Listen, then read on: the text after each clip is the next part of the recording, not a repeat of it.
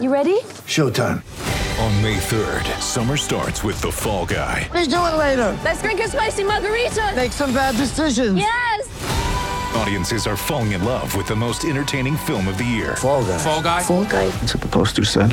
See Ryan Gosling and Emily Blunt in the movie critics say exists to make you happy. Trying to make it out? Because nope. I don't either. It's not what I'm into right now. What are you into? Talking. Yeah. the Fall Guy. Only in theaters May 3rd. Rated PG-13.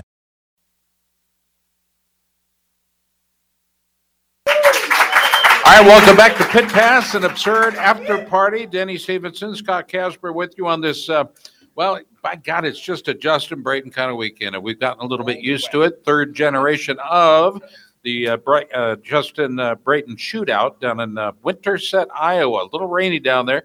So we brought the after party, if you will, back up to Des Moines, up to Pole Position Raceway. Mark Bonnell has agreed to host us on the weekend. And uh, by golly, if you've never seen or participated on electric carts, you need to get up to uh, pole position for all the fun that is these electric carts. They go super, super quick, and, uh, and it's an awful lot of fun to watch.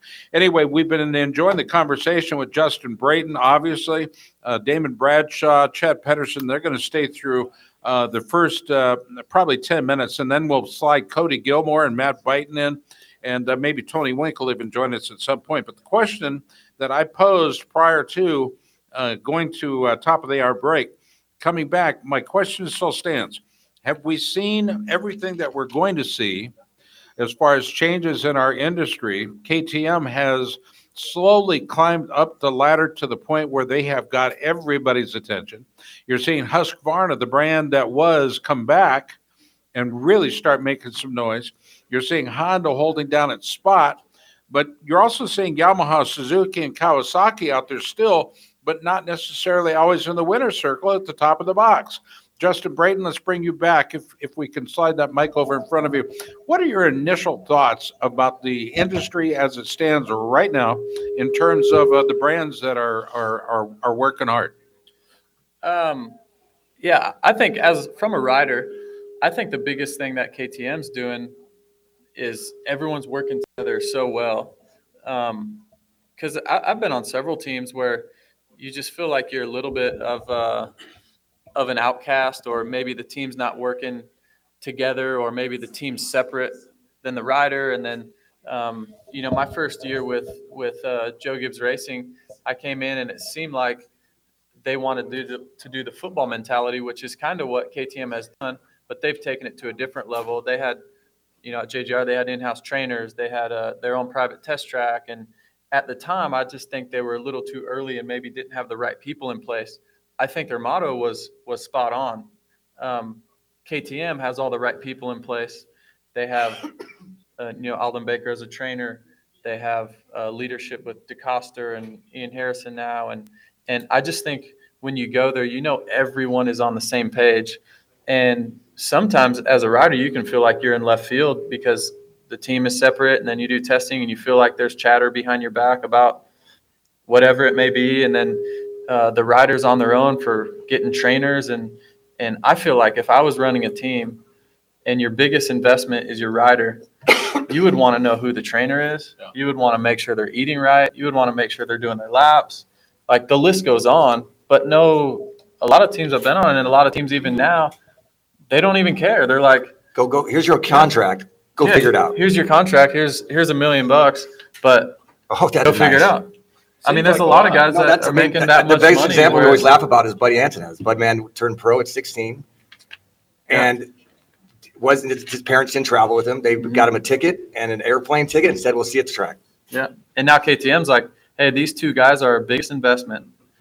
We're going to do everything we can to get the right things in place to make them be successful and and help them because when you're a kid and and like if Damon's 16 and he's coming into to race professional and to be the best guy, he doesn't really know how to handle money. He's making I don't know what you're making a million bucks maybe at that time or or even if he's making a Not, not, not, 80, not 88. yeah well in 88 even if it's a hundred Where did this million dollars come from? Well, now nowadays, I know, it's I'm kidding, like- but back in the day, those it types of numbers, yeah. But e- even for me, like when I started first, let's just say a hundred grand. When I first started making a hundred grand, I'm like, I thought I was the richest kid on the planet, and I didn't know how to handle that. Where now these kids are getting more. They're getting 500 grand or some are getting a million. So then you have to handle that. Then the kids, they don't know how to get a loan for a house. So who's going to help help them with that? They don't know how to get a vehicle. They don't know how to like there's so many things, broader insurance education. policies. So all these things, I feel like the riders on their own little island on how to handle it. And then they have to go win the race on the weekend after trying to deal with all these things. And I just think that's where, as far as the racing side of it, KTM's got it figured out. As far as we're all a team. Hey, Marv and Coop, guess what? You guys don't like each other? You're still doing motos together. And I think it's great. And when you go there, they set that bar and you have respect for that. I don't think all teams could do it because I don't know if they have the respect up top from the leadership side. They've already proven it now. And the fact they've proven it. Yeah, It's, right. it's so hard for someone else to come in and do it. I think, I- yeah, for Honda to try and say, hey, Kenny, you're going to work for this, this, this new trainer we got. Yeah. Yeah, but with Aldon, it's already a proven deal. KTM's That's already a proven plan. Yeah. Yeah, but even the, aside from the training side, I still think the teams could make everyone more of a team and, and work together more. That's my side from, I- you know, I don't know from, like, I've never been a team manager. I've never been on that side. But as a rider, going to teams, that's what I think would help me the most of. And honestly, my now Moto Concepts, it is, it's not like, oh, you have to have this trainer or that trainer, but Tony Alessi as a manager, like that guy will be up all night to make sure my bike is dialed. And that's awesome because sometimes I'm up all night trying to figure out how I can be better. And you want that in a, in a manager and and a and a owner for me, he's spending, you know, several hundred thousand dollars of his own money. So you know everyone's kind of invested in it together. I don't think all teams are like that. I think some guys just take their paycheck and go home at five o'clock and and clock out. Where that's not our sport. It's twenty four seven. So, and, I guess my follow-up to that would be, and Danny, you could, you could chime in too.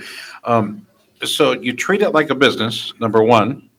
You have a plan, you have a hierarchy, the team owner, team manager, trainer, uh, techs and engineers, and of course the racers, not necessarily in that order.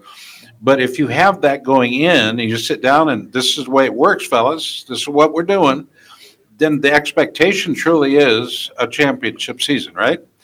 So if the equipment, in, in this case, we're talking, you know, KTM obviously has been a target for a lot of folks. They've done a good job. But if the equipment is, is uh, not just par, but better than par, that gives you one more leg up. You've, it seems like all the tools are in place for a championship run, no matter what. There are no excuses except the competition. And the competition is only getting better, yeah? Yeah, for sure. I think Denny said it right earlier. Like a lot of teams point the blame at the rider, like it's always the rider. So then you have more pressure even as a rider to perform where you're like, my bike's not good enough, or teams don't really want to admit that, or the manufacturer doesn't want to admit that that a certain bike is better. So I think that's that's part of it too. And yeah, now competition. I mean, everyone's getting better. There's all I always say it's the training facility era. Like right now is when that's starting to be. These kids that have been that's what they're groomed to do. You know, when I'm in uh, 11 years old, I'm not being, I wasn't being groomed to be a racer. Now these kids, there's kids that I ride with that are eight, nine, 10 years old that are living at a training facility, wanting to be the next Damon Bradshaw. It's like, that's pretty crazy. So now I'm starting to race those kids that their whole life is banked on that. It's just reps. They've got way more reps than probably more. I'm 35. Some of the kids Have more laps down. more laps than me, and they're But then we've talked about as well that these are, these kids are now practice kids. These- that's right. They don't race very often. They race uh, like four times a year. Yeah, And uh, Yeah. I think we can all agree that, it's an amateur. It's crazy. Yeah, they on- yeah, the only race Loretta's. Yeah. And maybe the Winter Olympics and maybe, you know, Daytona, the, the selected big events now. I mean, that, Racing Forge does. I mean, Racing is so, so different than. so much different. it, it's everything. I mean, it's, it's like, uh, it's a mind blowing. And then I, that's why I love that, uh, Tony, you know, Tony is trying to get people to race. We talked about that on the way, uh, coming in tonight.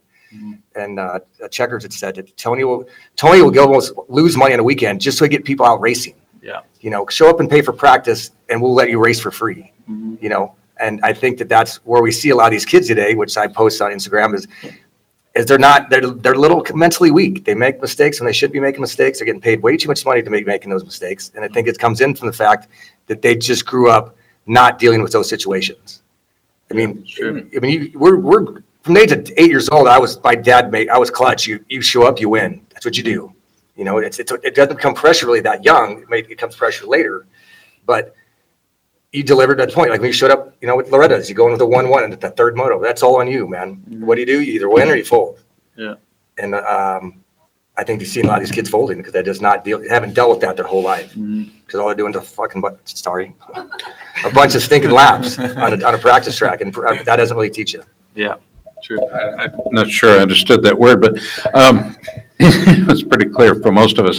Um, I do want to, and final, before we break this up, and Denny, you're going to stay with me, but you mentioned Aldon Baker, and he has really set the bar high as far as what a good trainer does. But there's one guy I think that is perhaps the best team manager I think that I've seen in my entire career and perhaps you would agree with me on this, but what has Roger DeCoster meant to our sport? Uh, and in, in, specific, what has he meant to the modern day racer? I mean, what are your thoughts? First, Justin, we'll go to you. Yeah, honestly, I, I mean, I, I think his, his records speak for themselves. I, I, I know Roger personally, but not that well. I've never really worked with him. But there's obviously something there, that leadership that people really grasp. I think there's certain people in, in life, whether it's businessmen or athletes or whatever, that just have this certain aura that you just respect them. And I think he has that, and that's hard to come by. Um, it's earned. Um, so, yeah, I, I don't know. Maybe these guys could speak. You know, more I'd like to see uh, what Damon, like Damon, you know, he's, you know, Rogers, it was a big part of, you know, I think growing up with his racing and knowing his world talents and stuff. And you talked about, you know, the team, you're, you're working with Keith, you know, career, career team people. What is your outside look, it's, you know, from working with Keith all the years and what you've seen De- Rogers done? What do you think the difference in that?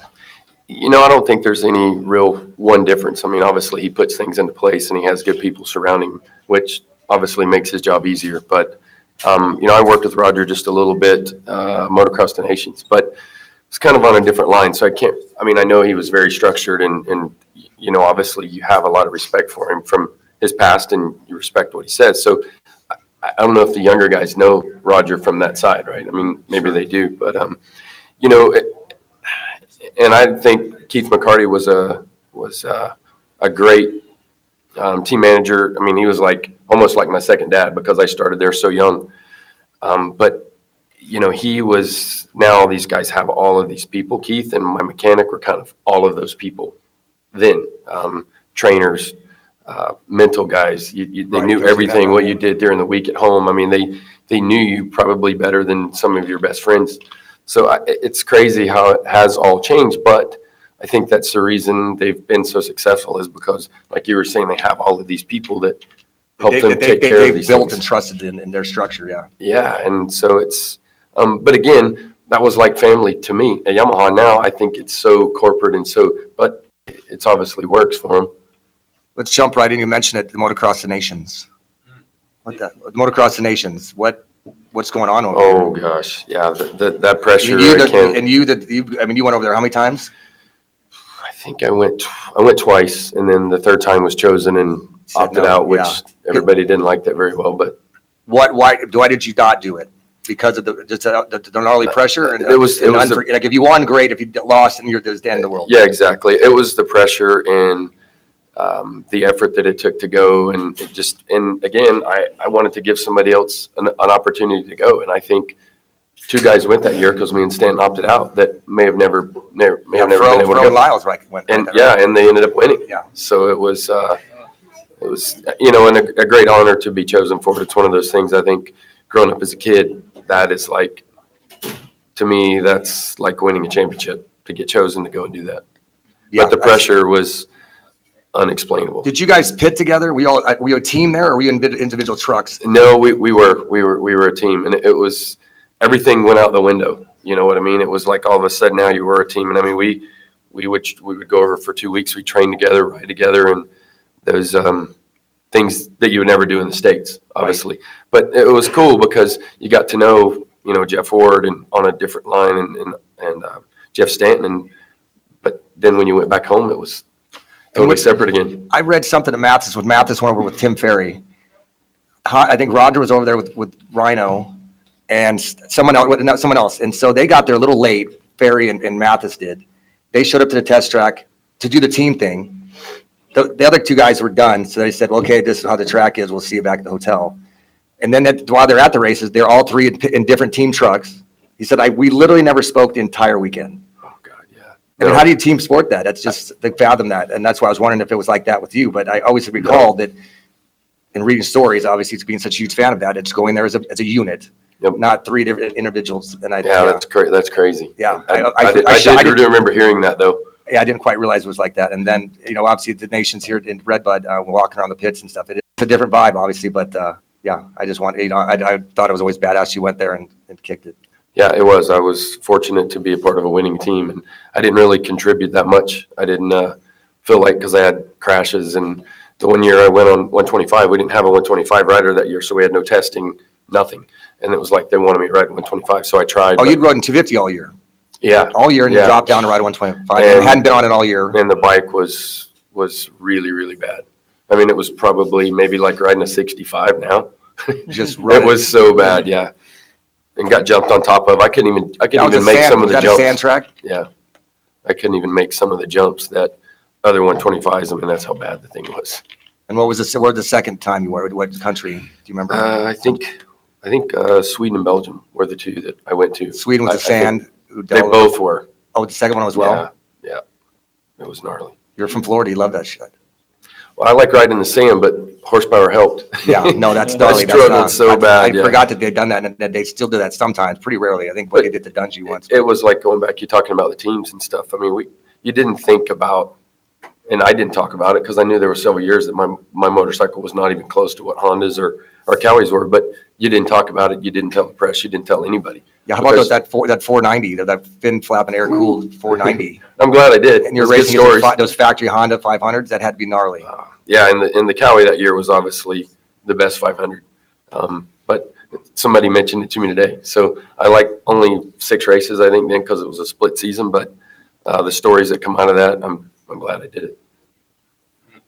I think we're up against the clock. All right, guys, um, how about a round of applause for our first set of guests, Damon Bradshaw and Chad Swap Patterson. Thank you, thank you, guys. It is the Justin Brayton weekend, and by golly, I do want to let you guys know before you depart that you still are the heroes for many of us because you raised for us that which we could not have done ourselves. So we love you guys, respect the heck out of you. Thank you for the time today, and uh, appreciate you coming out. Big round of applause for these guys right here. It is a, uh, it is a, an incredible weekend, as always. We get to spend it with Justin Brayton, but Justin Brayton Shootout going on down in Winterset, Iowa at Riverside Raceway. We'll be back. Absurd After Party and Pit Pass will continue. More with Denny Stevenson, yours truly, coming up. Our guests include Cody Gilmore and Matt Biden. Stay tuned. Back after this. Sick of being upsold at gyms? My guy, you're currently a base member. For $90 more, I can upgrade you to our Shred membership. For $130 more, you'll be a Swole member. And for just $300 more, you'll reach Sweat Platinum. At Planet Fitness, you'll get energy without the upsell. Never pushy, always free fitness training and equipment for every workout. It's fitness that fits your budget. Join Planet Fitness for just $1 down and $10 a month. Cancel anytime. Deal ends Friday, May 10th. See Home Club for details.